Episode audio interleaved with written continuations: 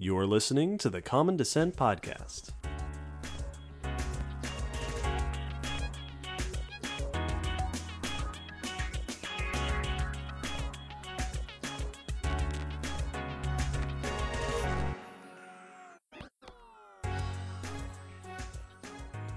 Hello, Will. Hello, David. Hello, listeners, and welcome to episode 47 of the Common Descent podcast. 47. Getting up there. Right? It's a big number. It's also November. So, Yes. welcome everyone to November. The year's almost over. In this episode, we are talking about early synapsids. Cool.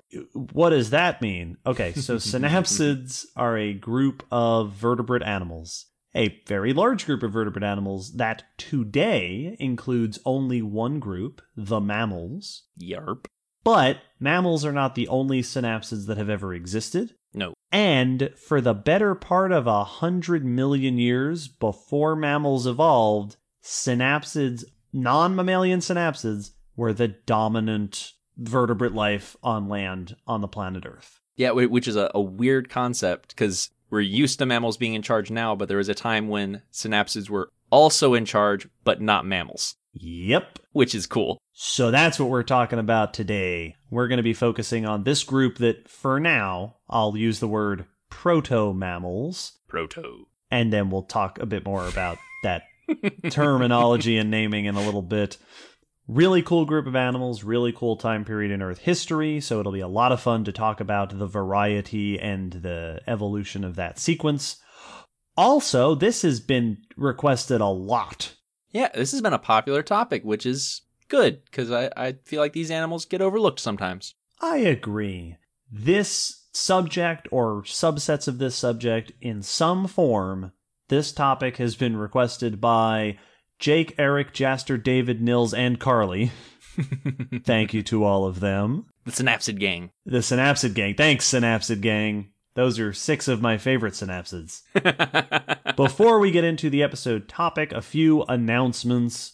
It's November, and as we sometimes like to remind people, every month that this podcast it continues to exist is in thanks large part to our patrons hmm whose support helps keep this going. And if you are a patron at a certain level, we will call your name out on the podcast. This episode, we have three names to call out. Welcome to the patron fold to Aspen, Alexandra, and Hans. Welcome. Thank you so much. Thanks very much. If you'd like to consider being a patron, head on over to patreon.com and Gee. look at Common Sense Podcast. To your local Patreon. Head over to your local Patreon, to your local computer, and type up type www dot WW. patreon.com. All one word. Common Sense Podcast.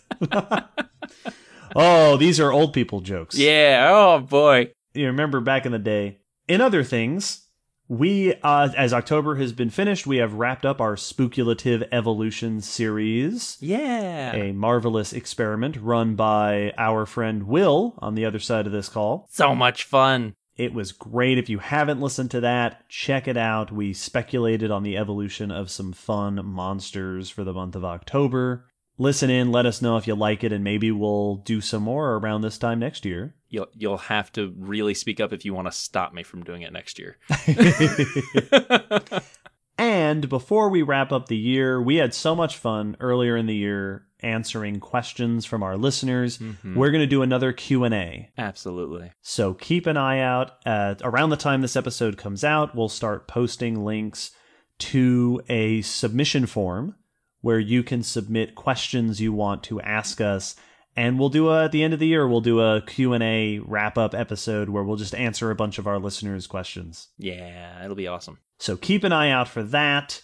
And I believe, I do declare that that is all of the announcements for this episode. That was that was the speediest announcements we've had in a while. It is. We don't have any big projects happening right now. We're our, our project is to get sleep. Well, that means that it's time for the news. Every episode here at the Common Descent podcast, we like to pick some recent news from science of our interest, paleontology, evolution, things like that. And now, before we get into our main event for the episode, we go over to the news desk with Will. Will? I'm here with a bit of news, very recent bit of news, only a few days old by this recording, of the discovery of a new species of crocodile. Sounds fascinating. It sure is, especially to me. Now, you don't mean a new, like a new fossil species. No, a new today species. So this is not paleo, and it is not some some discovery about the evolution of an animal as much as it is realizing that a crocodile we thought we knew is something slightly different. Ah, well, there's something you don't get every day. Yeah, in fact, not every day since about 85 years ago. now, the research we're looking at here is by Shirley et al. in Zootaxa, and we will be linking it to a Nat Geo article by Douglas Main. And this is talking about a newly described species of slender snout crocodile, the African slender snout crocodile, that up till now was thought to be but one species, is actually two.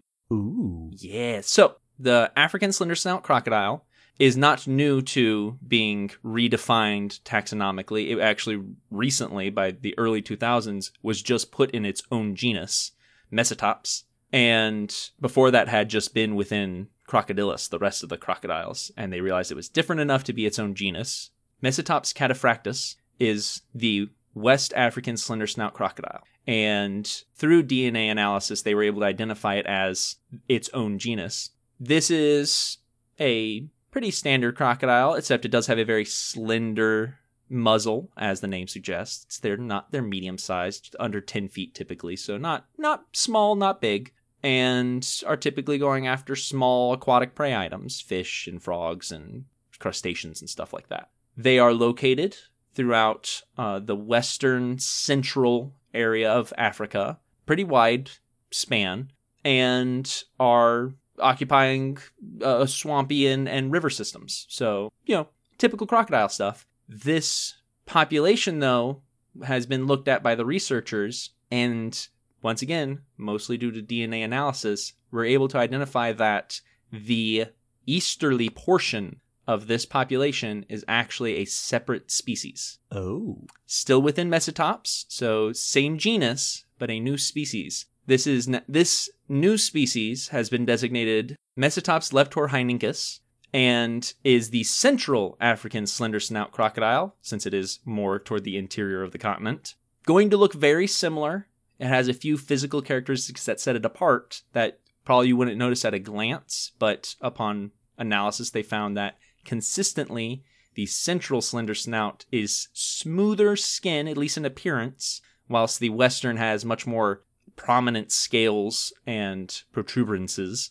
And also, the central one lacks the crests that the western one has on the head. Interesting. So, little slight details. The DNA, though, is what really tells the tale. So, whilst looking at the DNA, it showed that these two species diverged roughly about 8 million years ago. Wow. So, a ways back, and this is where it gets interesting. This is about the same time that volcanoes in their region began to rise up. And so, it seems that the cause of this separation was due to the construction of these volcanoes. Ah, an allopatric speciation. Yes. They were physically separated from each So- other. volcanoes rose up in the middle of the slender snout population, the range, and separated them. And as far as their research shows, they have not been able to interbreed between one another over the last 8 million years, and it's allowed them to diverge. Very cool. Yeah. This is significant for two big reasons, other than just being awesome that we're identifying a new crocodile.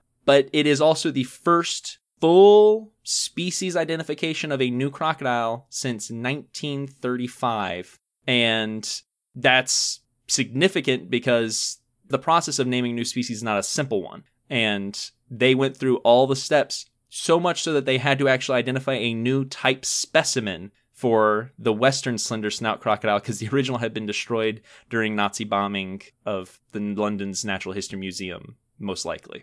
Wow. So they had so the type specimen, of course, is the Mhm. quintessential example of a species.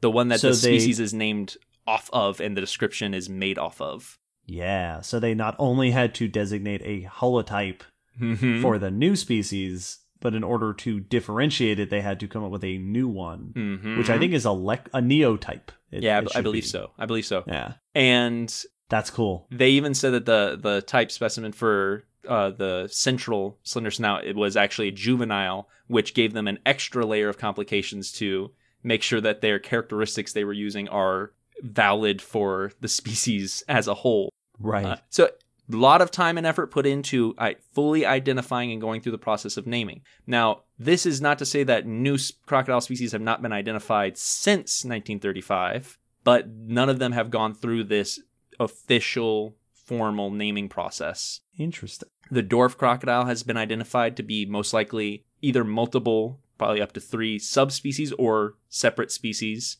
and the Nile crocodile has been realized to be separate from a the western African crocodile or desert crocodile. So like we've identified that there are multiple species within populations before, but the formal naming process and identifying of type specimens has not happened for those yet. Which is why you'll often see numbers for crocodiles being like between 23 and 26 crocodilians Right, right. because some of these are still in limbo. And this is fun because we talked in our last episode, episode 46, about cryptozoology, Yes. about discovery of new large species. Mm-hmm. And this is often how it happens, you know, the last century or so. If we discover a new species of large animal, it tends to be a species that was in plain sight Yes. and we just didn't recognize. It- we just didn't notice that it was actually different because it looked similar enough at a glance. The thing that makes this really interesting as well is it actually adjusted the conservation status of the western slender snout, which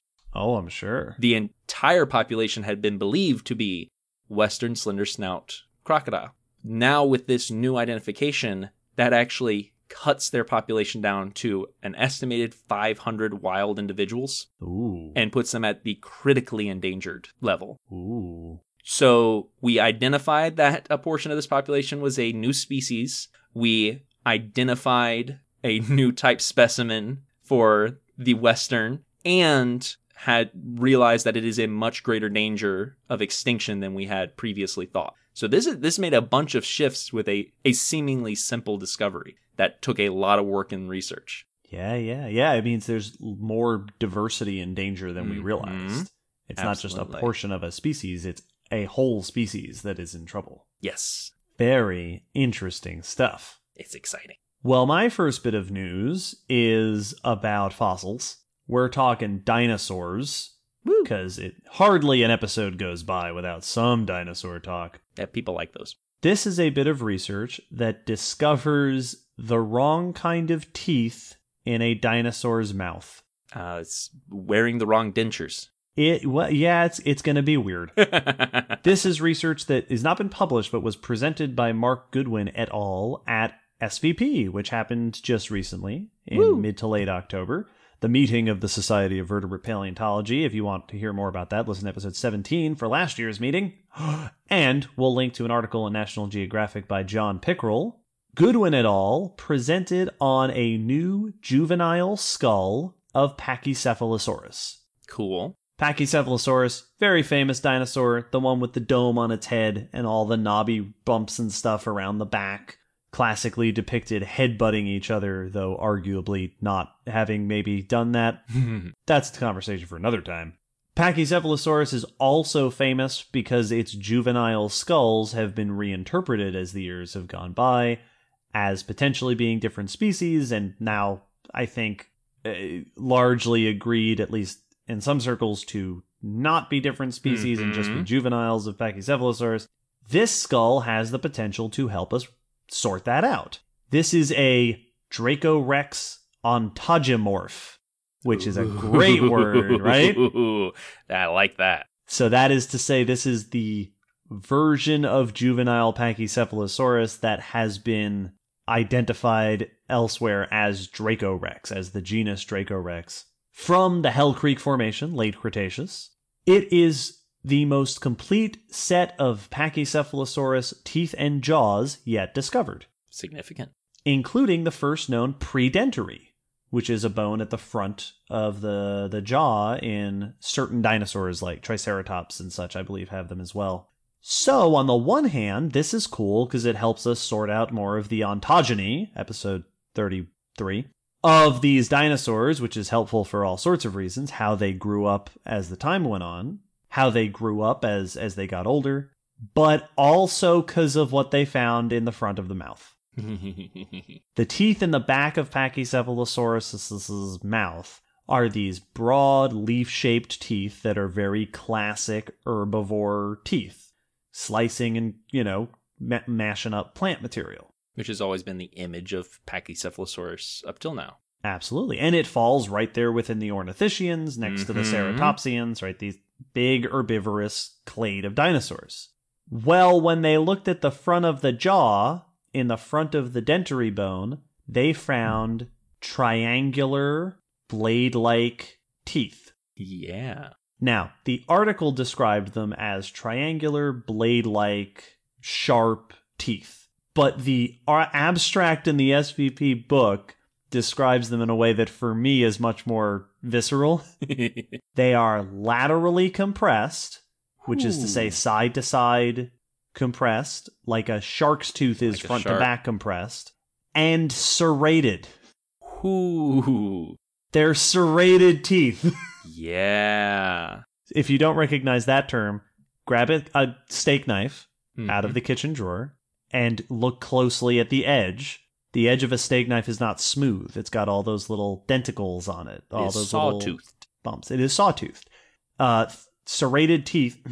Shark teeth are serrated. Yarp. Saber-toothed cat canines are serrated, I believe. Yarp. Theropod dinosaur teeth are serrated. Modern day monitor lizards. And apparently, Pachycephalosaurus had serrated teeth in the front of its mouth. That's fantastic. So similar to theropod dinosaur teeth, right? Meat eating dinosaur teeth, that a number of paleontologists are quoted in this article as saying, if you just showed me one of those teeth, I would probably have identified it as a theropod. That's fantastic. This is ridiculous. What was Pachycephalosaurus doing with these theropod teeth in the front of its mouth?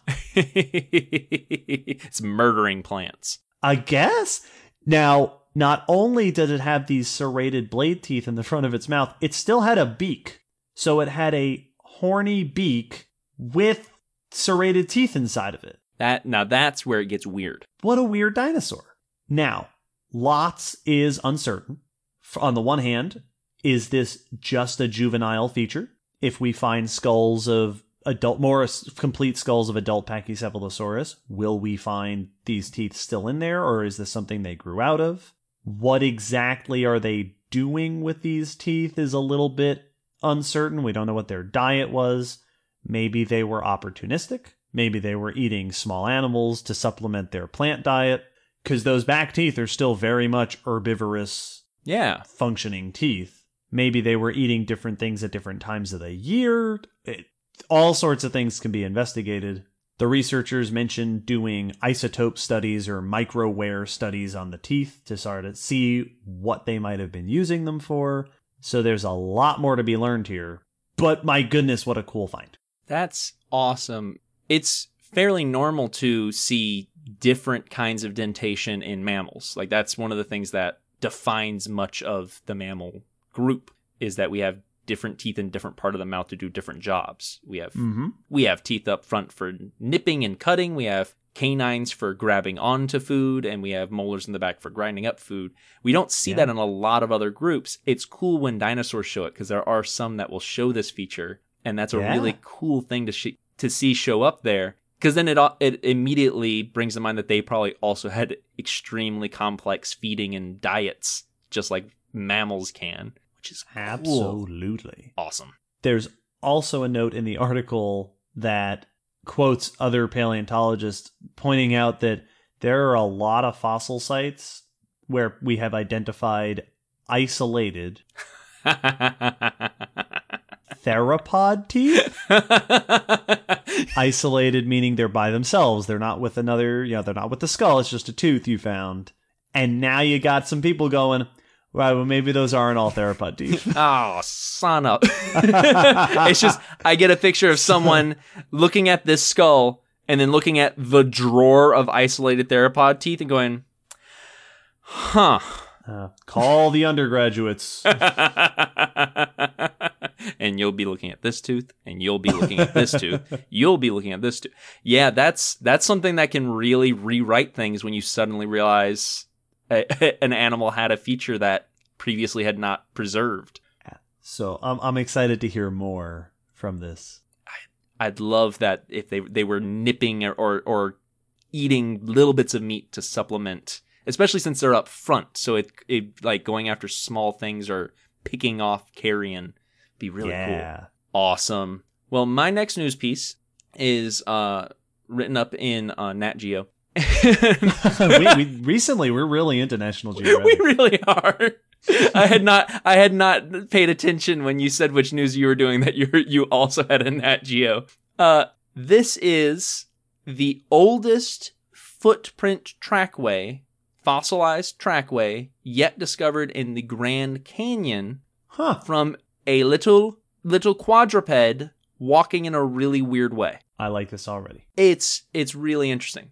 Now this is research also presented at SVP recently. So it is not yet published out there, but it was by Stephen Rowland and Mario Caputo. And this is a trackway that was actually discovered basically by accident. In 2016, just a couple years ago, a group of paleontology students was being led by uh, one of the friends of the researchers. And while they were hiking through the canyon, they came across an area where there had been a rock fall. A portion of the wall had tumbled, and one of the boulders had split as it fell or landed, and it split along a seam, which is what often happens when you see like shale fossil sites and they're splitting open those slabs to reveal fossils in between the layers of rock. Right. This happened here, but naturally, it just split along one of those layer seams and revealed a trackway of footprints, counting 28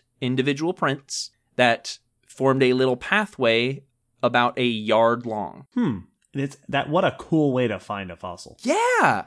Uh, the paleontologists contacted the park officials as well as Rowland to let them both know what had been found. They came and looked at it and then came back to do some research and are now still researching it to try to piece together the full picture. But their initial findings already show some cool stuff. It is an old trackway, about 310 million years old. So this is from the Carboniferous period. And this is a time when the earliest ancestors of reptiles and amphibians were starting to show up. And this is a medium, would have been a medium-ish to smallish sized animal. Quadruped, so four legged, and shows similar proportions potentially to be early ancestor of reptiles or something similar or close to that. But that's based off of other trackways with similar sizes and, and characteristics. So th- that that one they're still not sure who made the trackway, which we've talked about before. You can't actually identify specifically what species left the Mhm. footprints, but they're not sure who it is in general. So that's still going to be looked into. The thing that does stand out about this is it was made in sand, and these trackways are walking in the sand in a really weird way.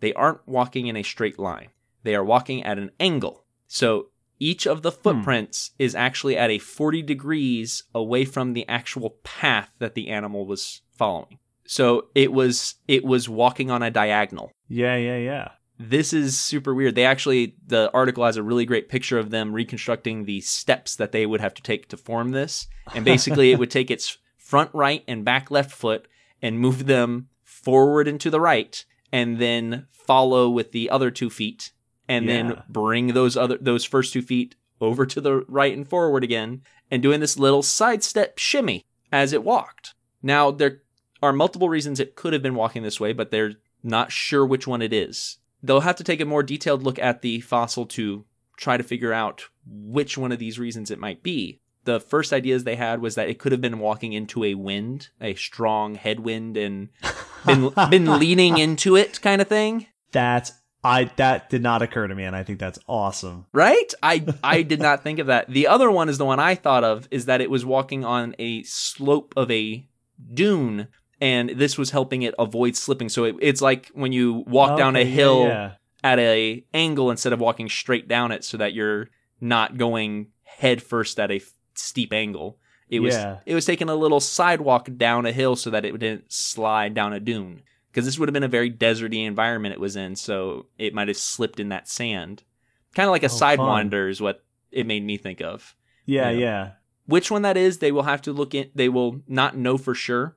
The next step that they're hoping to follow this research up with, or continue this research with more accurately, is to look at the exposure characteristics of the sandstone. And if it's preserved well enough, it might actually be able to tell them at what position on the dunes these footprints were left. If it was at the Right, top right. or edge or at the trench in between dunes because then it will tell them if you know if it's at the bottom of the dunes in between two it's not slipping around so it must be doing something else Yeah. so that's their next step to hopefully figuring out why this shimmying animal was shimmying That's super cool. I- Right? I, like that trace fossils, ichnofossils, can preserve just completely out of nowhere things. yes Like, and trackways are so weird because, you know, we, we always, we have this picture in our head of you step in the ground, you leave a footprint. But how often do animals walk normally? yeah Like, think about all the various reasons you take a weird step or you walk in a strange way throughout the day where you stumble over something or you just happen to walk weird for some reason. But if you just tracked your footprints, how often would people watch your footprints go in a direction, stop, and then turn around and go back the way you came to- because you Oh, forgot yeah. something? I mean, like there'd Or be tons of times. around something. Like your Mhm. footprints throughout the day would look super weird. So when we board walking where you're you're walking on patterns in the floor or on voiding Yeah. cracks. Yeah. so it's just fascinating to get those these little videos. Uh, Trackway is a little video. Yeah. a little gif of of this this moment in this animal's life which is just super weird and cool That's always the cool thing about trackway fossils is y- the actual remains and they the researchers said as much the, the actual remains tell you a lot about the animal this is actually captured a moment in the life of whatever animal this was and that's something you you don't get from the bones typically so that's really cool now my next bit of news is going to go even further back in time we must go deeper we must go deeper to the middle to early paleozoic will hmm if i were to ask you what oceanic habitat do you think is the best hotspot for diversification?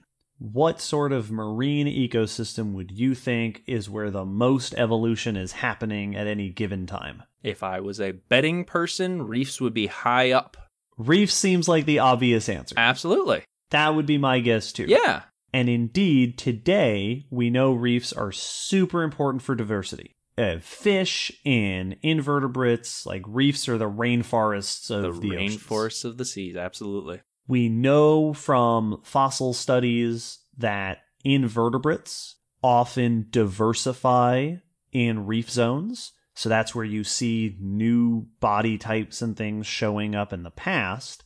And it kind of has been assumed, like Will and I are assuming, that that is also true for vertebrates. yeah This next bit of news is a study that investigates that claim and finds otherwise.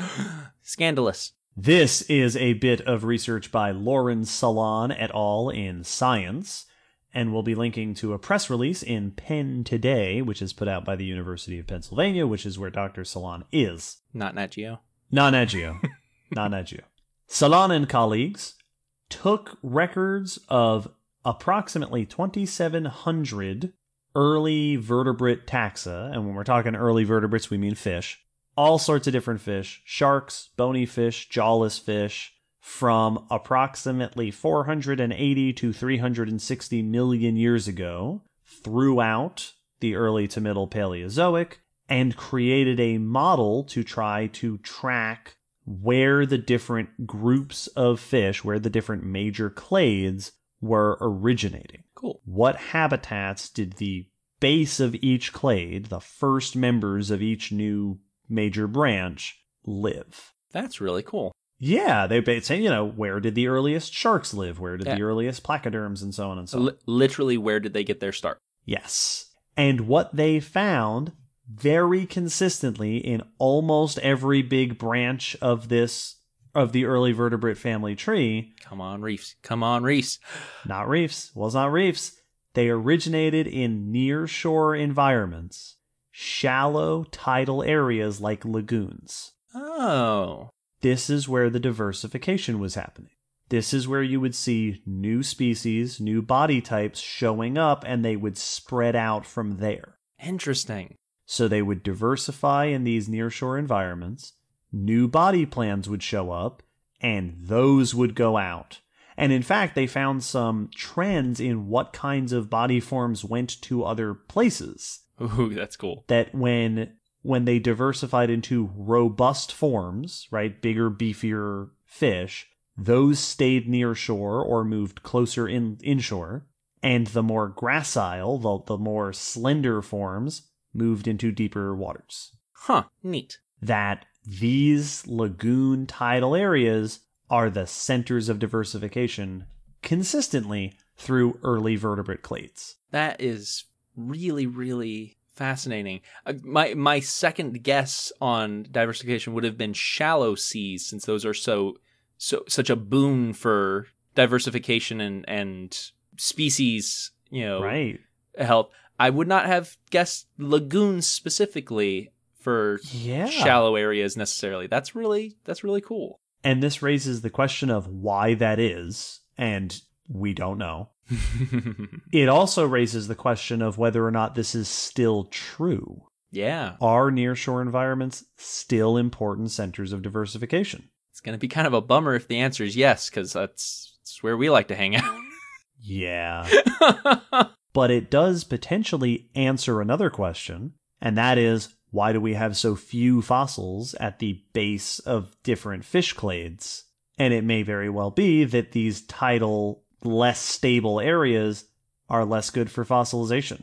yeah, That if you die in that area, the waves are moving the bones around, destroying them, they're not getting buried as well.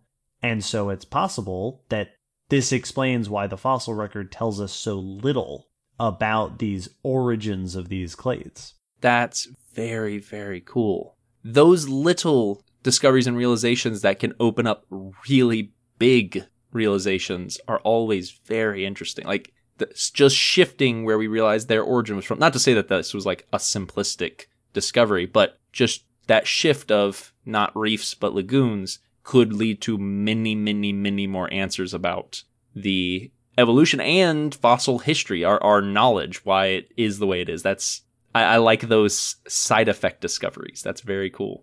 Yeah, it could also potentially tell us where to look. And it, if if we find out that this remains consistent to today, it's also going to affect conservation minded stuff. The same reason we are so protective of wetlands because in terrestrial habitats, wetlands are critical for species species diversity. If we realize lagoons are that way, we might be able to start to enforce more protection of those areas. Absolutely. Cool. Yep. All right. Well, that's the news for this episode, which means it is time to get into our discussion of the early synapsids. Oh boy.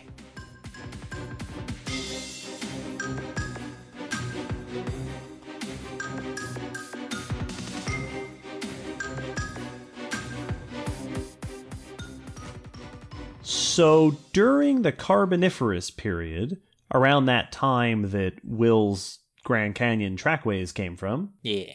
there was the rise of a group of vertebrate animals called the amniotes.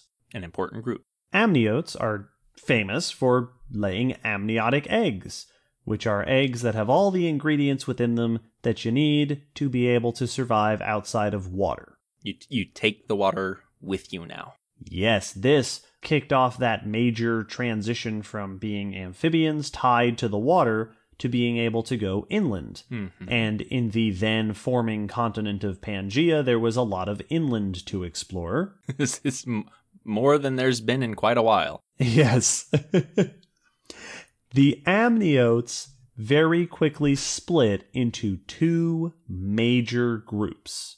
On the one hand, you had the sauropsids. Yeah. The sauropsids are more or less equivalent to the word reptile. yeah. Sauropsids would eventually give rise to lizards and snakes, turtles, crocodilians, pterosaurs, dinosaurs, plesiosaurs, ichthyosaurs. All those delightful scaly things are on the sauropsid branch of the amniote family tree. The other side were the synapsids. Synapsids are united mainly by having a feature in the skull, a lateral temporal fenestra by itself in the back of the skull. That's a hole. Is a hole, it is. a hole where a bunch of bones meet and form this opening in the side of the skull. If you think of a, you know your classic T-Rex skull, it's it's full of holes yes. because it's so old. Those holes are part of the skull architecture. Yes. Synapsids have one on each side behind the eyes, as opposed to diapsid reptiles, which have two behind the eyes, anapsid animals, which have no holes.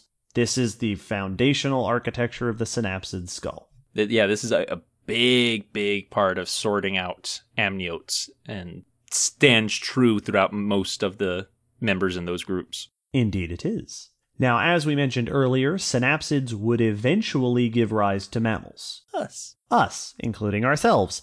But for a very long time, there was a major diversity of synapsid animals well before mammals showed up. And now we get into a little bit of words. this episode was hard to name. I believe it will be called Early Synapsids, parentheses, Proto Mammals. Proto mammals is a handy term, kind of, for basically all of the synapsids up to mammals. In the same way that non avian dinosaurs yes. is all of the dinosaurs up to birds, right? We're leaving out birds because birds makes us think something different. Non avian dinosaurs is all the stuff before that. Yeah. Proto mammals is kind of works there where it's everything that's a synapsid, it's non mammalian synapsids. Now, if we were recording this episode, say 10 or 15 years ago, naming this episode would have been very easy. We would have called it mammal like reptiles. Very popular term for quite a while. Yeah, that's basically what everything up to mammals, non mammalian synapsids, for a long time were referred to as mammal like reptiles. But we've kind of stopped using that term because, like I said before, reptiles is kind of confined to the other side of the amniote tree. Yeah, it's it's a misleading name. Yeah. From a time where reptile was considered to basically characterize everything amniote that wasn't bird or mammal. Yep. Do, do you got scales and you live on land? Well, reptile. Well, there you go. and that's and in fact a lot of uh, a number of the requests for this episode were for the reptile mammal transition Yeah. because that was very much sort of how it was framed for a long time that mammals evolved from reptiles, which isn't really quite true. Yes. So, in this episode, we will be working our way from the base of the synapsids, more or less up to mammals. And along the way, even though we are starting with all synapsids having that lateral temporal fenestra, we will also see the gradual development of very mammalian traits. Mm-hmm. Mammals, for example, as you mentioned uh, when we were discussing the news, are famous for having differentiated teeth compared to, you know, lizards and crocs and snakes, which are mostly very samey teeth. Yeah, or ju- or just variations on a theme at most. Right. Mammals have a secondary palate in the the mouth, which is part of an advanced breathing system, a respiratory system that mammals have. That's the roof of your mouth if you run your tongue up. Yes, it uh, separates your nose cavity from your mouth cavity. Yes. So you can breathe while you eat. Exactly. and that's part of that respiratory system, which also contributes to endothermy, quote, warm bloodedness, that mammals are famous for.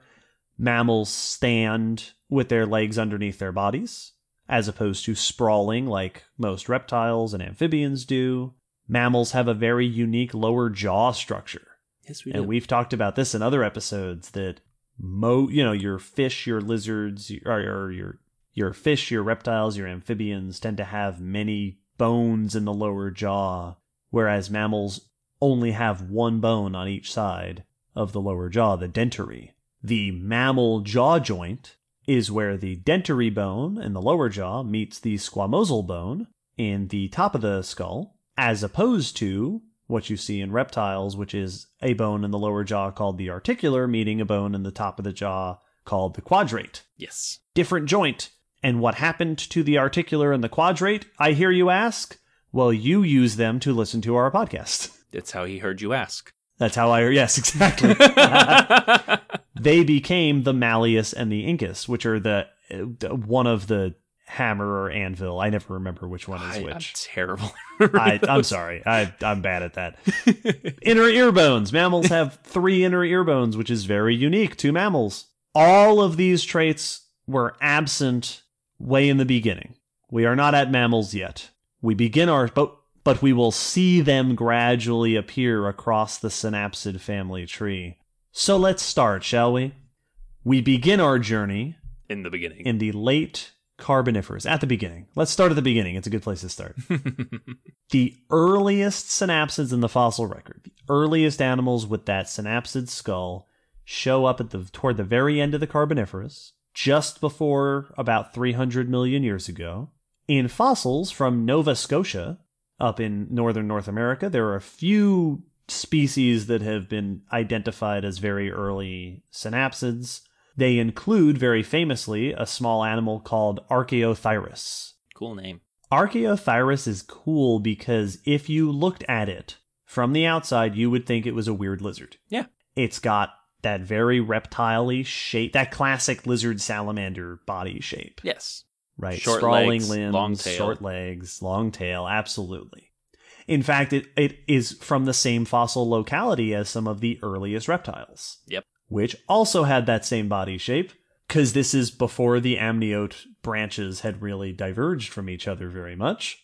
As we said many times when talking about the earliest members of a group, they're going to look a lot alike until differences have set in over time. Indeed.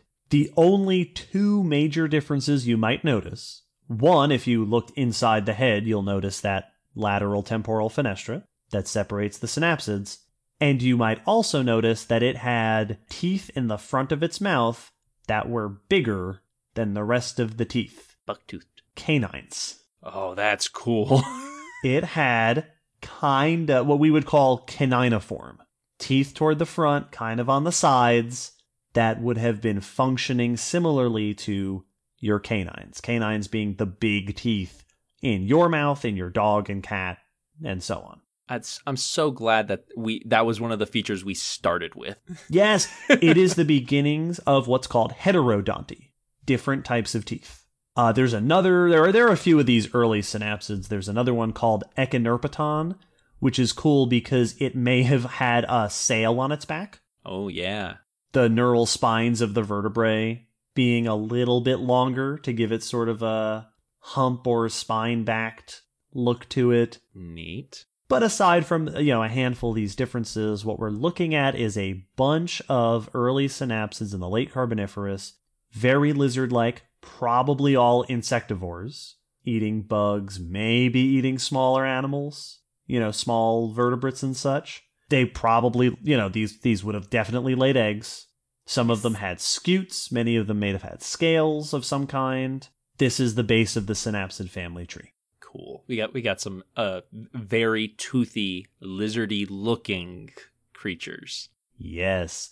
Fun note about eggs. We don't know much about their the eggs of these animals because they were like most reptile eggs today, soft and leathery, Mm-hmm. I was about to about to ask. So they don't fossilize. Yep. So, to my knowledge, we do not have any amniote eggs in I think the Paleozoic, Wow. Yeah.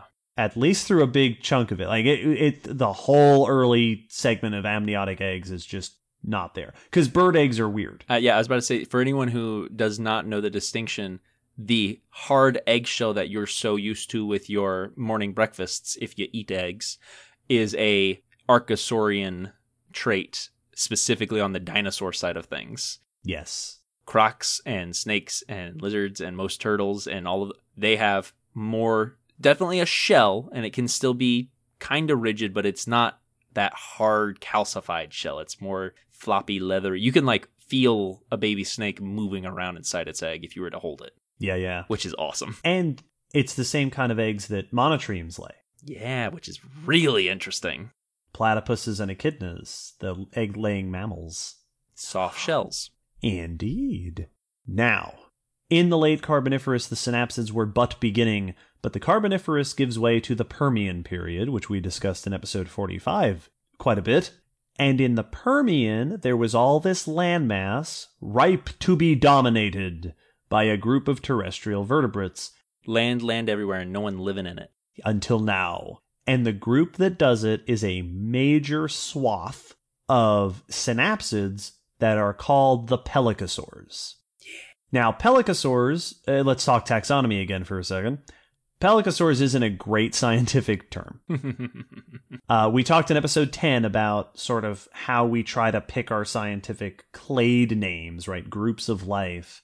Pelycosaurs is one of those words, also like non avian dinosaurs, like the proto mammals, that mostly is all the animals that evolved between this point and this point in the tree. yeah. It's not a good monophyletic term, it's kind of a catch all. Yes. In this case, it's a catch all for most of the synapsids that were successful from the late Carboniferous through the early Permian. In fact, they by far dominated the early Permian. Cool. Here are a few of the groups that you would have seen if you had traveled back. Some of them looked a lot like the very earliest forms. There is a family called the Eothyrididae, members like Eothyris and Oedaleops, which were small insectivores. Like those earlier ones, small lizard like, with fangs, right? Those big canine teeth. Saber-toothed lizards. Saber-toothed lizard, yeah, basically. Some, however, got very large. In fact, some of the first terrestrial animals to ever get really big belonged to a group of pelycosaurs called the Caseids. These were large terrestrial herbivores. Uh, some of them were ridiculous sized.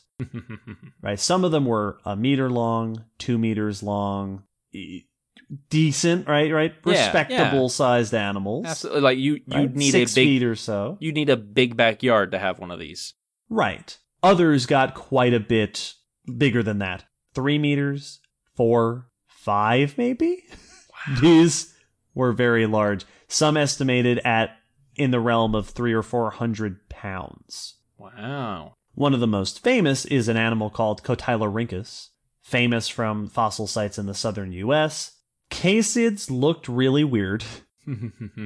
Notably, they had these big bodies, right? Picture a really tubby lizard that's, in, some cases, like Cotylorhynchus, you know, four, five, six feet tall, walking around on the ground with these tiny little heads yeah. Yeah. slapped onto the front of it. it's, they spent all their points in the torso and Yep. and didn't have any left over for the skull. So they're kind of when you see them reconstructed, they're kind of look like glyptodonts, the big armored mammals from the Ice Age, uh, but without the armor, and the heads aren't low to the ground; they're higher up. Yeah. and they're just super weird. They had big noses, heavy jaws. These were herbivores. These were large terrestrial herbivores. This was the first version of what would later be taken over by things like hadrosaur dinosaurs, cows, and and horses and things like that. Yeah, it's it's a tale as old as amniotes. Big lumbering animals are good for being herbivores. They sure are. And as part of that herbivory, perhaps, the Caseids did not have those canines. Yeah. They reverted, they said, no need for that. Yeah, that's a waste. Some of these are thought to have possibly been aquatic forms. Cool. Some are thought to have possibly been diggers. So already in this early the early days of synapsids, we have a variety of ecological roles just within the big herbivores. Outside of the big herbivores, there is another group called the Varanopids. These are cool because their name Uh, they are named in part because of their similarity to varanids, which are monitor lizards. Good group to be similar to. It sure is. Now, of course, they're not related to monitor lizards, but their body shape, these were small ish, maybe up to several feet long, carnivorous or insectivorous animals with long legs, lightweight skeleton. They would have looked like monitor lizards, sprawling limbs. Yeah. It's it's a good design if you are going after other moving animals. Yes, it is. Indeed, this was a very good design because the Varanopids, like Varanops and its colleagues, were very successful. These are very widespread at this time period. Cool. Another of the popular groups are the Ophiacodonts, also had lots of lizard like members. Most of these big families, the earliest members are very lizard like, And small it's, insectivores. it's funny because the popular term used to be mammal like reptiles. Really, it's more like reptile like early mammals. Yeah, they're reptile like proto mammals. just get longer and longer. but some of them got uh, quite different. Ophiacodon, the genus that gives its name to the group, is this again, picture a tubby lizard, but with they had these big heads supported by these massive shoulder muscles. Bulldog lizards. Yeah, well, they look like lizards with frog heads. Yeah, yes, they Just do. kind of big mouths, big heads. Those were almost certainly carnivorous. Many of them. Uh, there's some evidence that some of them might have been piscivorous, fish eaters. cool. There's even some evidence for bone structure that is similar to what you typically see in semi aquatic animals. Oh, all right. So some of these may have been swimmers as well. So again, we've got this diversity of groups. They they almost make me think of like a, a Tasmanian devil, where it's just this big head on this not as big body. Yeah, that that's actually very similar. I'm looking at Ophiacodon right now because I put a Mhm. picture in my notes so that I could describe it. That's not unlike what it looks like. Yeah, just A these- big Tasmanian devil kind of thing. scrappy little little biters. now, at this point, you might be thinking to yourself, wow, I've never heard of these pelycosaurs. What a strange variety of animals. Well, you've heard of a few, I'm sure. Once or twice at least. The other two major groups of the pelycosaurs are both very large and some very famous. The Edaphosauridae were among the largest early terrestrial herbivores, very abundant. These also got one meter up to three or four meters long, so we're talking 10 to 15 feet long. Significant. The most famous of them is an animal called Edaphosaurus. Big animal, right? 10, 12, 15 feet long, lizard like body, small head, big dorsal sail. Yeah. The neural spine sticking off the vertebrae went feet off of its back and made this huge sail. A lot of the Edaphosaurs actually had this. Lupeosaurus uh, is another big one that had a very similar size, similar appearance. These are among the first tetrapods known to have had dorsal sails. They were the trendsetters. Yeah, they did. This this shows up again and again later on. We talked about spinosaurs in episode 42. These were some of the ones that started it off. The sa- exactly what they were using the sail for has been up for lots of discussion. Yeah. The classic answer is thermoregulation. That's yeah, it was in every book I had as a kid. Yep, that they're absorbing heat or releasing heat to to make sure that they can maintain a certain temperature. It could also be display. It could be sexual display. It could be a number of things. These are herbivores, the Edaphosaurs, with big dorsal sails. And then the other, the final big group of the Pelycosaurs are the Sphenacodonts, which were carnivores with big dorsal sails. Yeah. you've you've probably heard at least one of the members. Oh, you you sure have. S- stick around. These are among the dominant carnivores. So the sphenacodonts are the are the biggest carnivores around. Some of them also got three meters, four meters long. Sphenacodon itself was a ten foot long predator, and these instead of the small heads that you see on the Cotylorhynchus and the other caseids and the Edaphosaurus, these had these big, long, narrow skulls. So think, you know, T Rex, Yeah. right? Very good for predation. Great for biting. Strong bite with a narrow profile for grabbing and cutting into your meat. Yep. The teeth up front of the sphenacodonts were typically big dagger like teeth, caniniform teeth, and smaller teeth in the back. We're seeing heterodonty, differentiated teeth for different roles. In fact, the different sizes of the teeth are what gave rise to the scientific name two sized teeth Dimetrodon. Dimetrodon. Dimetrodon, by far the most famous of the pelycosaurs, probably the most famous non mammalian synapsid, period. So famous that it, it pops up along cartoon dinosaurs everywhere. It is probably the most famous non dinosaur dinosaur. if you buy kits of toys, right, those dinosaur toys, it's in every they always have single one. Dimetrodon. It's the thing with a T Rex head and a big sail on its back. That's Dimetrodon. Shows up in Land Before Time and everything. It sure does. Not a dinosaur, never met a dinosaur, but long before the dinosaurs took over, Dimetrodon was an apex predator. King on the block. Early Permian Pangea, that was the, the predator to be, Dimetrodon. So you had big sphenacodontid carnivores preying on big edaphosaurid herbivores and perhaps the big caseid herbivores living on land and in water. This was the picture of the first big terrestrial ecosystems. I always found this dynamic or this time interesting because you have both some of the dominant large herbivores and the major large carnivores using a not identical, there's definitely differences, but very similar body design. Oh, yeah. Which is really interesting because you don't see that in a lot of other groups throughout Earth's history. No. Typically, predators are are a very you know it's you don't see giant grazing cats. You know, Right. it's you don't see anything, and the herbivores. I mean, they have the same jointed legs, but they don't have at all the same body or even bones. They don't even have the same number of bones in their limbs anymore. So, like, this is really interesting because then it, it really brings to my mind that question of what was that sail doing? Because it was serving both of them, predator and prey, which is cool. Indeed. And that gets into the last thing I want to mention about the pelycosaurs, and that is the question of their physiology. Yes. A lot of the things that define mammalia are what, what I have in my notes listed as soft stuff, Yeah, squishy. things that don't fossilize.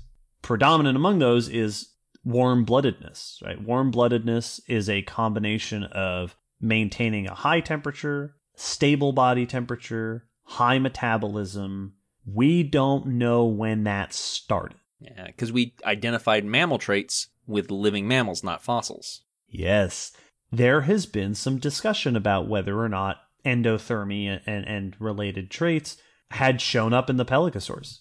Classic arguments against this include the fact that they have a sprawling gait, Yep. which is a very lizard ectothermy thing to have. Evidence that they grew slowly, that their bones had low vascularization, which is something you tend to see in ectotherms, less space set aside for, for blood transport and things like that.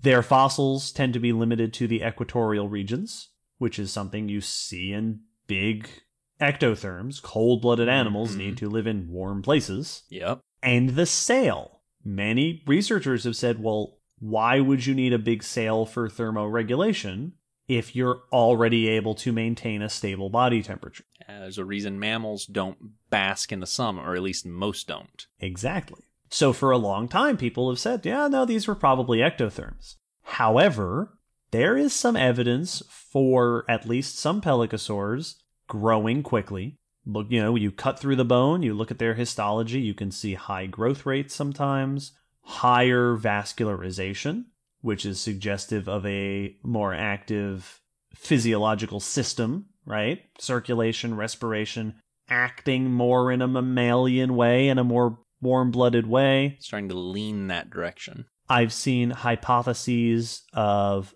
a mammal like diaphragm Oh. in certain pelycosaurs, right? The way that mammals breathe. hmm It's not passive. It's not a passive breathing by any means, right? We are pumping our di- my diaphragm muscles up and down to draw air in and out. If you're going to have a high metabolism, you need to fuel it with oxygen. Yes. And there's even been some suggested evidence of the sail not correlating with activity rate or body size or lifestyle, that the sail might not actually be linked to your physiology, which would mean that it is not a thermoregulation thing. That maybe it was for display or something else. which once again goes back to it's kind of weird if the active hunting predator and the grazing herbivore are both using similar shaped, sized, and functioning sails. They're both using it for thermal regulation. It seems like the more active one would need a different, a noticeably different sail. Yes. So maybe the pelycosaurs were not quite as cold blooded as you might think. It's possible that the earliest hints of endothermy were already showing up back in the early Permian, the earliest synapsids, which is a cool thought to, Mhm. to, to see. And that's something that uh, things always treat ecto and endothermy, cold blooded and warm blooded, as you either are or you aren't, one or the other. But even in modern animals, there's a there's a spectrum of different levels of these features. So you can you Absolutely. can ha- you can have an animal that is kind of warmish blooded. Like the great white shark does not maintain its metabolism the way we do to keep a warmer body temperature, but its blood flow does. So Mhm. as long as it's swimming, it is warmer than the water around it. You know, Yes. so you get cool stuff like that where it's an animal that's better at utilizing heat, but may not be producing it through its metabolism, and that's a warm. It, it, if you took its temperature, it would come out like it was warm blooded. Yeah, and so it is instead of being endothermic and homeothermic and high metabolism, it's partially endothermic but poikilothermic and low metabolism because there's multiple yeah. portions of that's a different episode. Oh yeah, but that that means that when these traits show up, they can show up in steps and stages and still be just as functional. Absolutely. Now, all these early pelycosaurs are also living alongside some of the earliest reptiles, some of those fun large bodied amphibians Yeah. that, that are, are super cool of that time. But as we move into the middle Permian, one particular group of pelycosaurs differentiates themselves from the rest. In fact, they differentiate themselves so much that they don't get included in pelycosaurs. this is where the word pelycosaur ends, and we start talking about therapsids. yeah.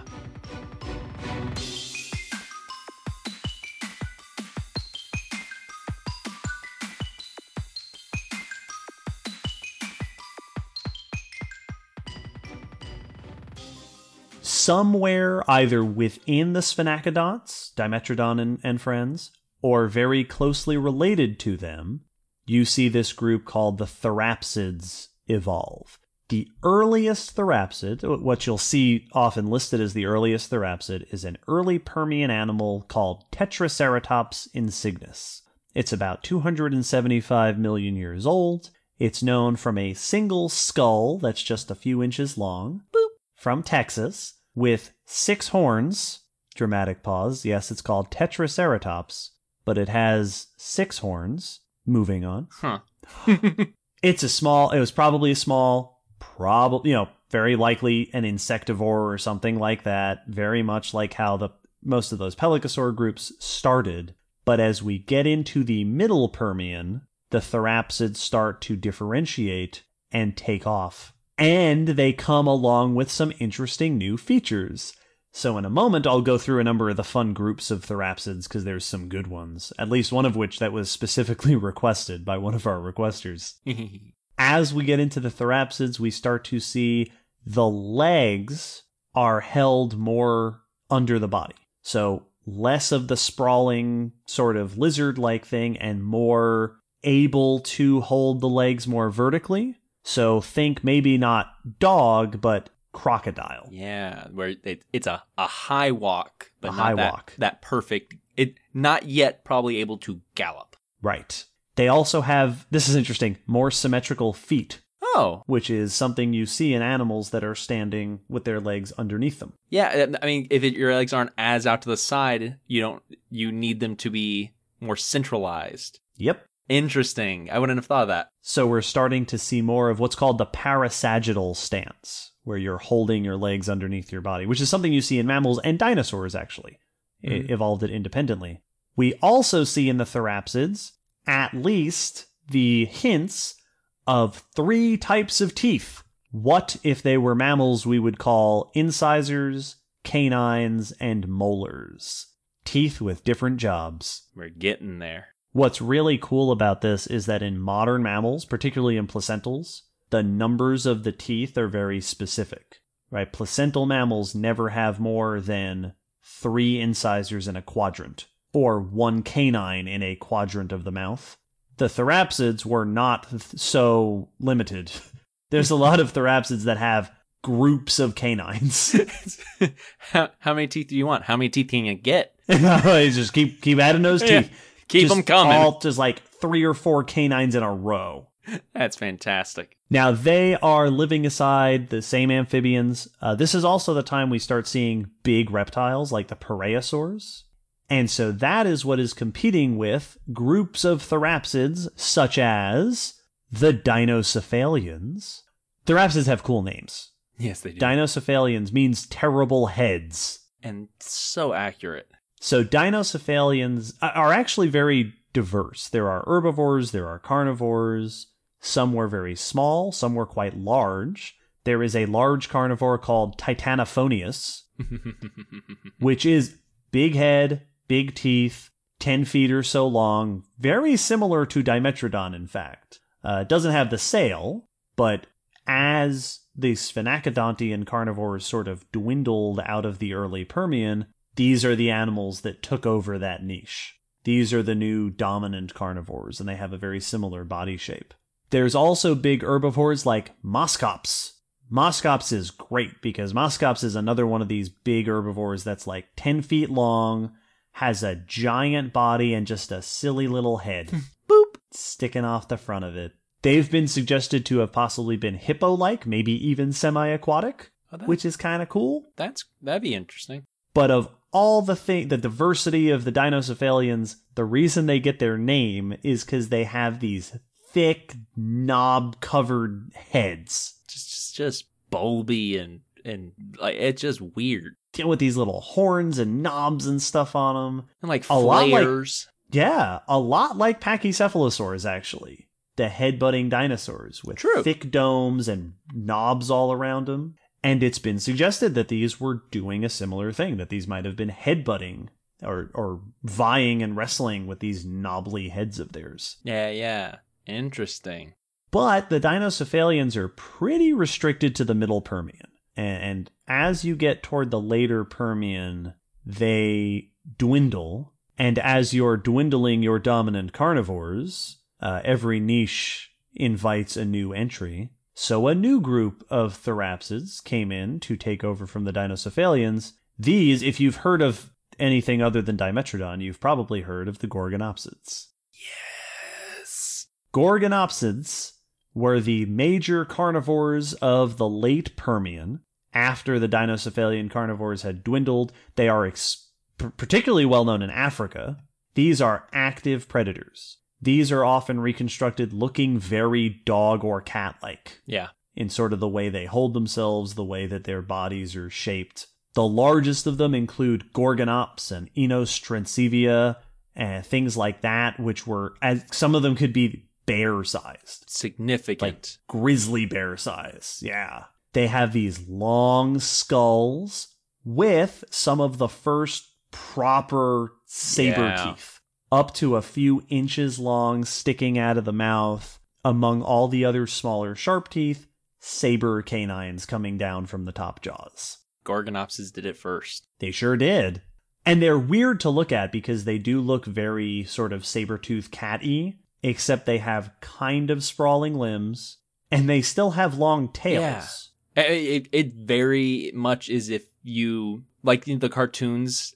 There's almost all like all '90s cartoons had some episode where a mad scientist had the devolution rays and stuff, and it made everything mm-hmm. a reptile version of whatever it was they pointed it at. Th- this does Yes. kind of have that feeling of if you pointed that ray at a saber-toothed cat, this is a very kind of more reptile esque, even though not reptile, but it's got those features with that active cat like predator design. Yeah. It's cool. It certainly is. Gorgonopsids, by the way, are also if you if you remember walking with prehistoric beasts, Yes. that heavily featured Gorgonopsids, and if you've seen, I think it was the first episode of Primeval. Pretty sure it was the first episode. It had a Scutosaurus, which is a big reptilian pareiasaur, big reptilian herbivore, and a Gorgonopsid was the quote monster Yeah, of that guy. episode, which was pretty cool. It was like jumping on Mhm, cars and stuff. mhm. But of course, if you have these big carnivore therapsids running around, you need herbivores. And the middle Permian into the later Permian uh, therapsids gave rise to one of the most successful groups of herbivores in Earth history. These were the Dicynodonts. Yeah. Dicynodonts were these really cool therapsid animals. Uh, they show up in the mid Permian, dominant herbivores in the late Permian. They are very widespread. They come in a variety of sizes, mouse sized Dicynodonts, all the way up to cow sized Dicynodonts. They had beaks on the fronts of their mouths, another thing that has shown up over and over again in herbivores turtles, ceratopsians It's good for cutting up plants. uh, mostly toothless, right? They were mostly using those beaks instead of front teeth to grab stuff, but they get their name in part from having tusks. Little tusks. Uh, these little tusks sticking out of their, their mouth, little, they- effectively canines Mhm. still, sticking out of their mouth.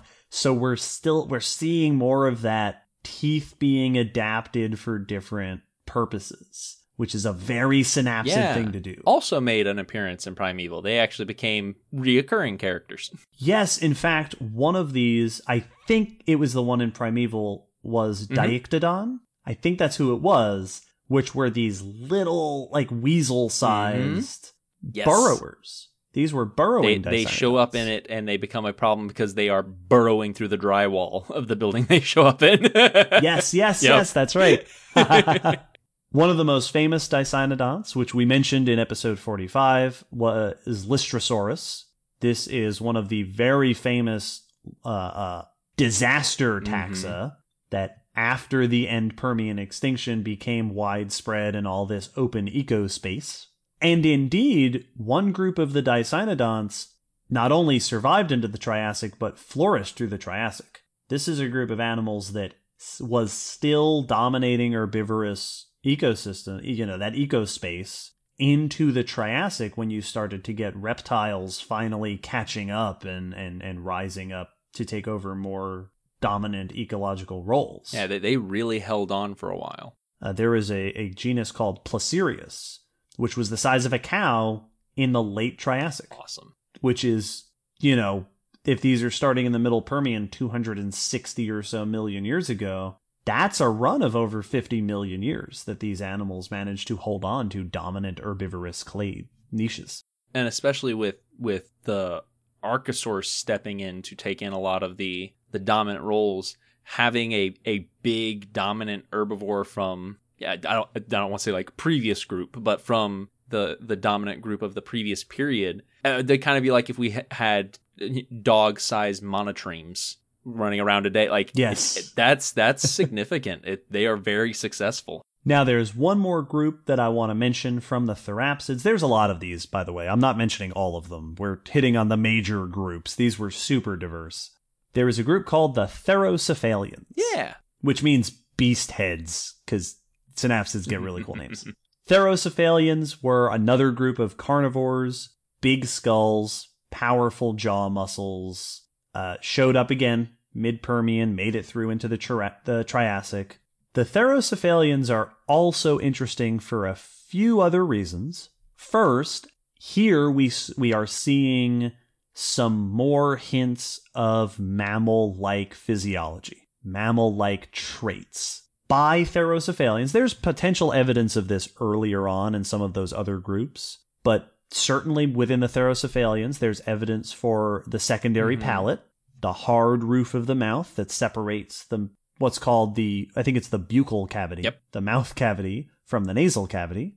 There's also possible evidence of respiratory turbinates. So if you ever get the chance to look inside the, the snout of a of a skeleton of a mammal, in the nose we have all these sort of it looks like rolled up paper Yeah, like just very thin bones. And those are nasal turbinates. And what they basically do is they increase surface area for, um, in some cases, smelling, Yeah. olfactory tissue, and that seems to have been present as far back as the early synapsids, the pelycosaurs, but also in mammals for respiratory purposes.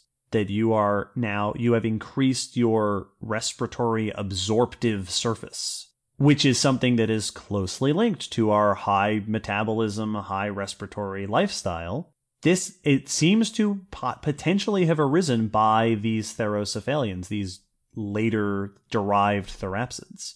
There are also therocephalians that have these interesting pits in the bones of their snout that are potentially have been interpreted as possibly the roots for vibrissae. Whiskers. Whiskers. Maybe. It Maybe, has yeah. also been pointed out that similar structures are found in animals other in like lizards. Yeah. So maybe not. Could be could be whiskers, might not be whiskers.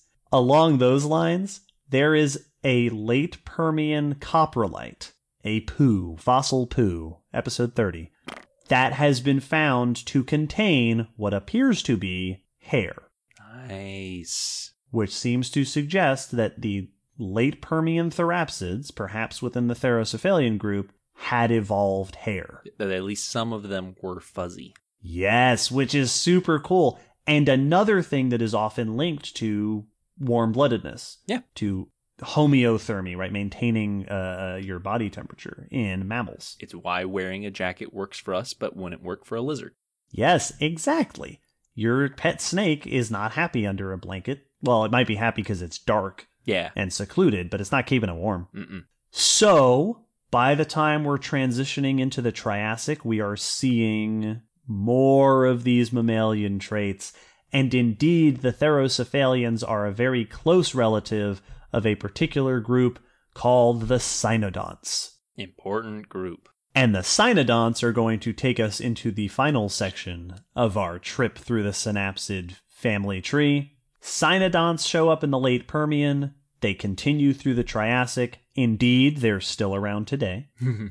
Cynodonts, even the early Cynodonts, look like mammals. yes. So whereas, you know, those early pelycosaurs, we would have said, oh, you would have looked at it and said, that looks kind of like a weird lizard. Early cynodonts, you would have looked at and said, that looks like a weird mouse Yes. or a weird ferret. Like, yes. now your basis of comparison would certainly be mammal. They have differentiated teeth, right? Definitely at this point, we've got lots of teeth differentiation.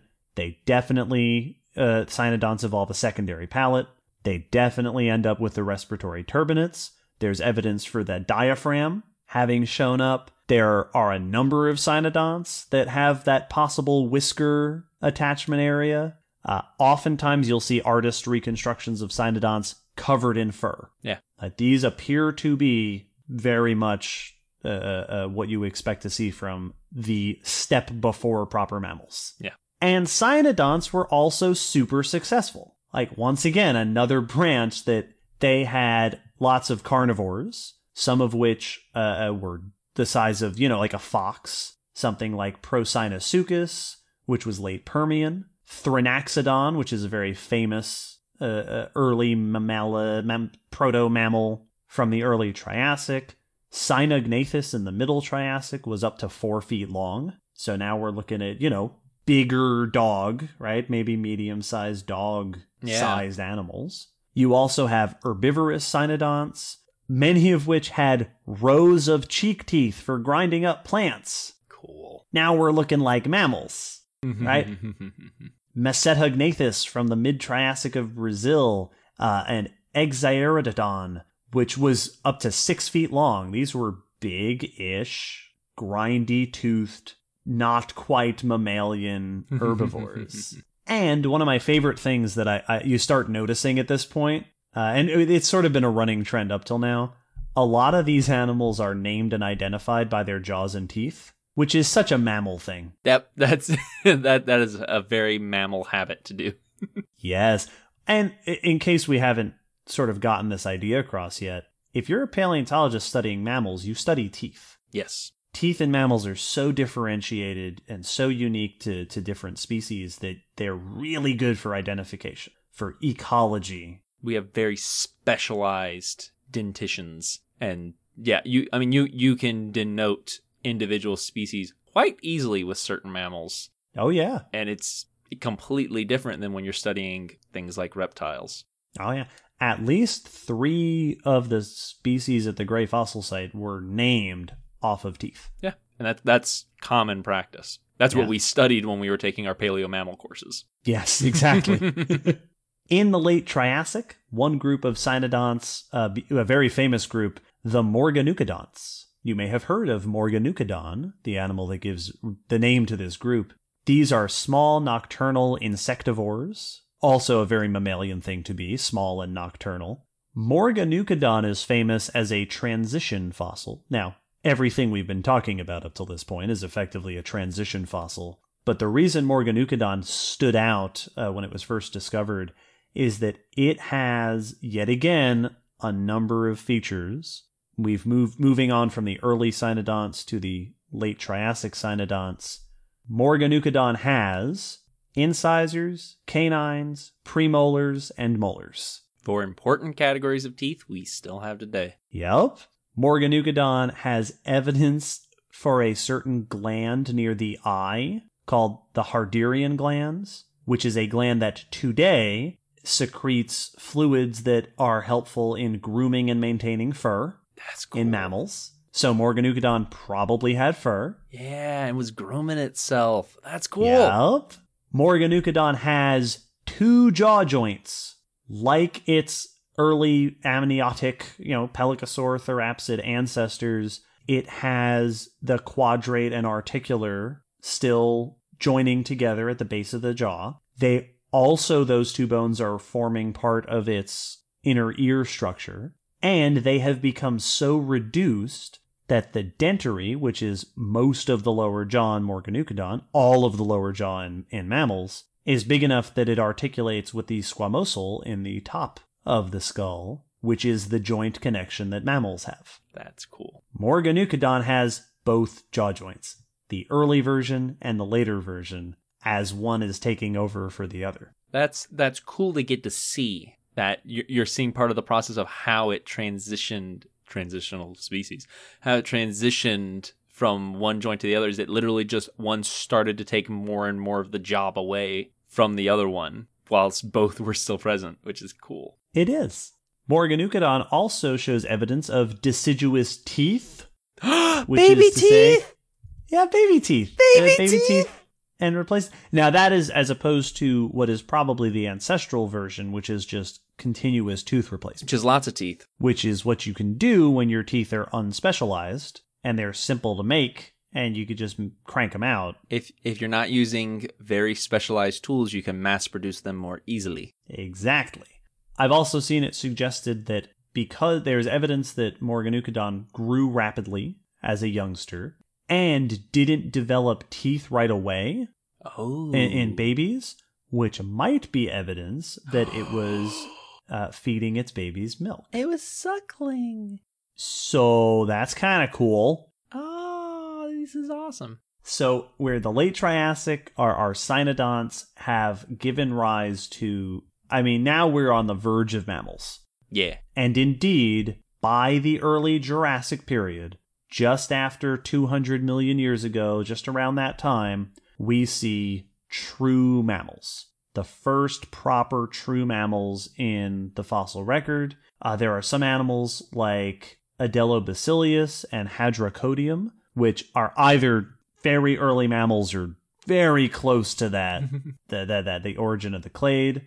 By this time, we know, because of what we have in modern mammals, that these first true mammals would have had the fully developed mammalian inner ear. They would definitely have been feeding their young milk, uh, lactating in some way or the other, would have had proper mammalian endothermy, right? You're warm blooded in the way that mammals are. It was also at this time that uh, the, Triassic Jurassic extinction event, episode 15, had cleared the way for the rise of dinosaurs. Yes. So the vying between the synapsids and the archosaurs that happened throughout the Triassic, a victor was nominated. And as the Triassic came to a close, pretty much just about every group that was left over of the synapsids died out, Yeah. leaving behind just a handful of pretty much cynodonts, which are the mammals and the mammaliforms, mammals and very near mammals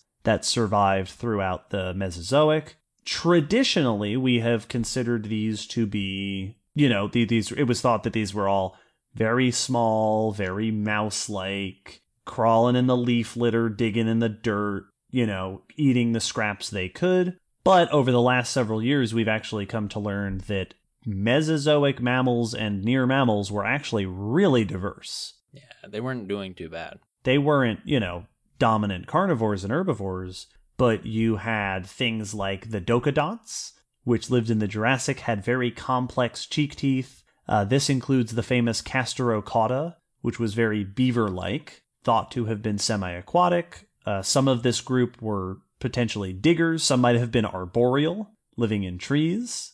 You have the Haramiyidans, which were gliders. Which is so cool. There was a whole bunch of gliding mammaliforms for, all throughout pretty much most of the uh, the the Mesozoic era. You have the very famous multituberculates. These are very rodent-like. These are true mammals, very rodent-like, but not rodents. Yes. They have these famous, ridiculous cheek teeth with just like each bump on a tooth is called a cusp, right? When you look at like a tapir tooth, you have these cusps on the teeth. Multituberculous just had cusps on cusps on cusps. just this these ridiculous teeth. we heard you like cusps. We heard you liked cusps. They were actually super common in the late Cretaceous. Like these were the mice of their time. Mm-hmm. They survived to the Eocene. They were still around into the Age of Mammals. And of course, during the Cenozoic, uh, through the Jurassic into the Cretaceous, we see the rise of three very familiar groups of mammals the monotremes, the marsupials, and the placentals. These are the three groups that make up the, the full diversity of mammals that we have today. These are the three groups that, after the KPG mass extinction, episode 5, would basically take over the world. Yeah. After a brief hiatus, synapsids dominated terrestrial ecosystems once again. Only this time they also took to dominating the oceans Yeah. Playing the long and the sky. And the age of mammals took hold, uh, starting in uh, after the end Cretaceous extinction. But that, of course, is a story for another time. From the beginning, from those early, early Pelycosaur ancestors through the development of more and more familiar traits to the mammals that run the world today, that's the breeze by tour of synapsid history. yeah. It uh, our history going back farther than most people realize it does. Indeed, yeah. I mean, our roots were planted in those ridiculous forests of the Carboniferous. Mm-hmm.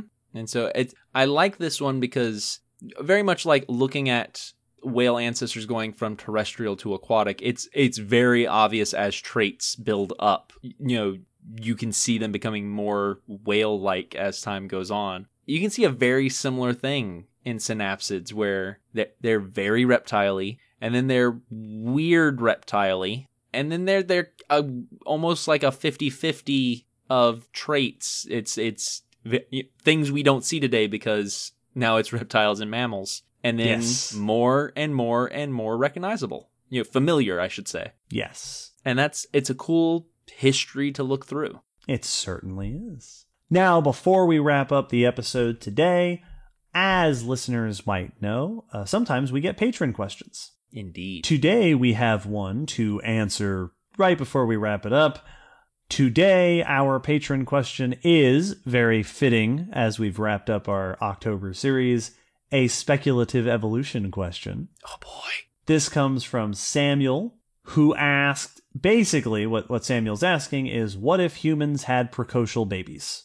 Yes. Precociality describes, you know, when you ha- in in his question he says, "What would it be like if we had babies like lizards, just popped out, ready to go?" Yeah, just fully functioning, ready to potentially survive on our own. Yes. So, Will, how do you think precociality would affect humanity? It, it has a lot of effects. Uh, there definitely are chances that we could still be very human-like because you do get like crocodilians have pretty significant parental care. They're not feeding the young, or at least there's very little evidence that that does happen with most of them. But the big thing that really changes it is that we would no longer have to be learning, or at least learning as much from our elders and our Yes. peers. And that that's the big thing that's different between most mammals and most reptiles is that even if a baby alligator was left on its own with no protection for the mom, it would be more vulnerable, but it would not have trouble feeding itself. It would not have trouble learn knowing where to hide and knowing where to go and what to do. It comes it knows out how to be an alligator. yeah, it comes out pre all, all programs pre-downloaded. It is good Yes. pre-installed. It is good to go. It knows kung fu. Yes. Mammals have to learn almost all of those things. Depending on the mammal depends on how much, you know, some like Mhm. your your artiodactyls come out and are walking within a few minutes, but then things like us are basically mammal larvae. We're Oh yeah. squishy and pink and our bones aren't fully formed and our eyes aren't working completely yet and like, puppies don't even open their eyes for the first portion of their life like yeah. mammal babies are pretty pretty useless other than to start growing and eating and very quickly learning like we're supercomputers in how quickly we're downloading information as babies Yeah. Well, I think that in order for humans to be precocial, we'd have to develop. You know, one of the reasons that we give birth so early in our development is that, you know, pregnancy is long enough. Like a Yes. human pregnancy is a long pregnancy for compared to most mammals because there's so much development to do. hmm Uh, we'd have to either have a longer pregnancy or develop very differently to be ready to go right off the bat, and that would probably involve sacrificing things like brain development. yeah If you want to develop your legs to be able to carry your body, you Yes. need to spend less time growing that ridiculous head. Well, it's it's uh, one of the reasons that marsupials are so different from other mammals, and oftentimes have crazy back legs but not crazy front legs because their legs develop, their front arms develop when they're still fetuses to crawl into the pouch. Yes, and latch on to the uh to the nipples. So you have to cook those first, which means you don't have all that extra time in the womb to make them crazy, awesome mole arms and things as often. oh yeah. the thing that comes to mind for me is I wonder if if we were born ready to go, but still were intelligent species, I wonder if we would function more like cephalopods, like an hmm. octopus, where because octopus and cephalopods, or many of them, are extremely intelligent. We talked about this when we talked about cephalopods, Episode 16. and they're different because they, unlike mammals and unlike intelligent birds uh, like crows, are not learning from their peers and their parents because the parents die at mating and Mhm. birth. So they are incredible problem solvers, but they're not big at the building up communal knowledge. You can put an octopus in a situation and it will trial and error until it figures out the solution very, very quickly, often much more quickly than other smart mammals, because that's how their brain they, they are learning by themselves on the go and they're antisocial, so they're not even learning from one another, you know, peer level, they're learning just on their own. I wonder if humans would be very much like that to where we are very good problem solvers and we we if we keep some of the social aspects, you know, which is not impossible. You you could absolutely could have social egg layers. There's no reason you can't. But I wonder if we would just be very quick learners with less of that communal memory as often or something. Yeah, the the last thing that I would say on that is that I I think we would we might lose a lot of that sociality Potentially. because I, I feel like such a big part of human culture and a lot of mammals really like the- Mhm. a big part of the reason you stick together is to take care of the young and Yes. to right your tribe or your pride or your herd really does revolve around raising the family.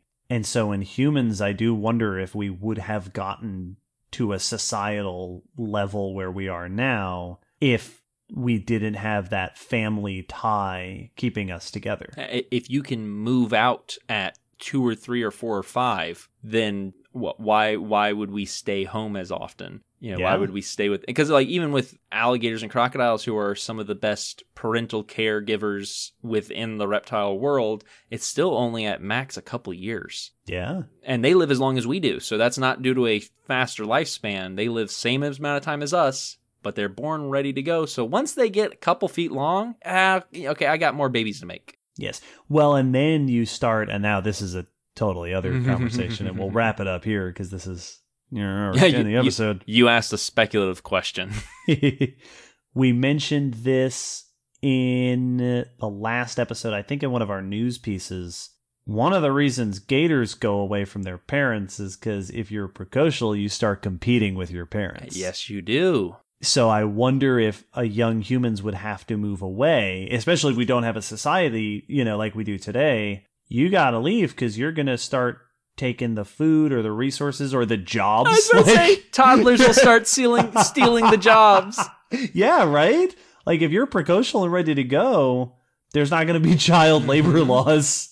Well, it, it, it would be very interesting because uh, an octopus is is one of the few precocial intelligent animals. Like almost all other Right, right. highly intelligent animals have a long a long childhood or you know a noticeable one. Right. You had to grow that brain. Yeah. So it would be interesting to see what research there is on octopus memory. Like how long is it? How complicated is it? How detailed it like they only live for a very short amount of time, which would be is the biggest difference. And so I wonder if a long-lived animal like us but you know being born ready to go if we would have the same need for a long memory because now you don't need to l- remember the lessons necessarily you learned at 5 because you already have those Right, right. be interesting. Hey, thanks, Samuel. That was a cool question. That was fun.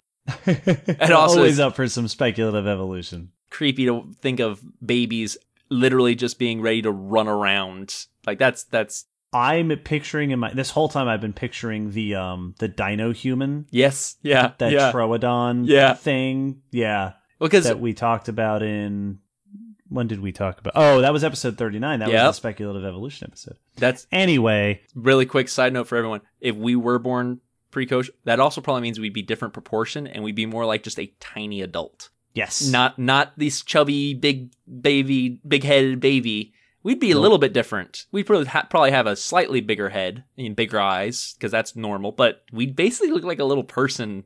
Walk. So you'd have like two foot tall just people just crawling out of the womb. just walking around and like just pulling yourself out. The doctor like the the the what during birth you just hold your hand out and the little baby's hand would come out and grab yours. and Yes, you thank you. help, Help him Yes, out. thank yeah, you. Oh yeah, thank you very much. It was I was having some trouble there. Yeah, no, I don't like it anymore.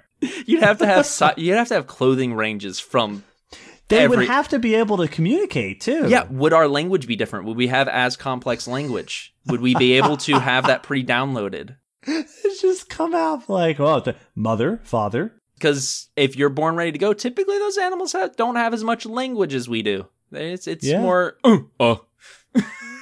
That's yeah. We'd come out. "Ooh, uh, Yeah, we'd have we'd have born. we'd have fifty words instead of millions. Grok get job. Yeah. Grok take aptitude test. yes, yes.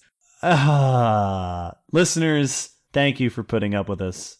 This has been this was a fun episode. So this is uh, one of those episodes where every section of this episode is its own episode topic. So as always, if you want to hear more about any of the things we've covered here, let us know.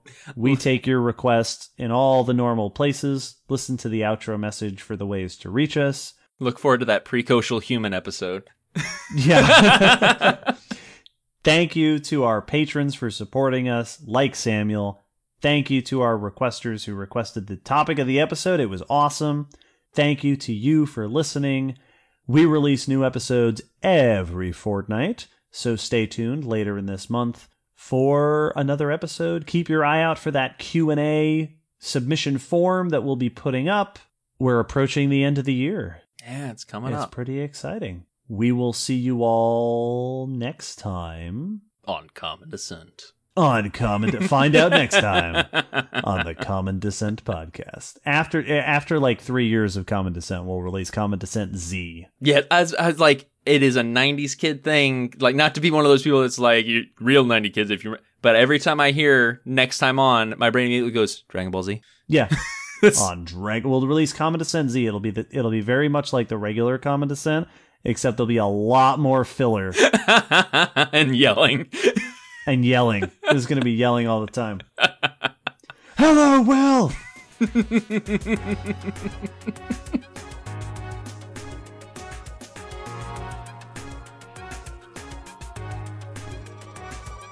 Thanks for listening to the Common Descent podcast.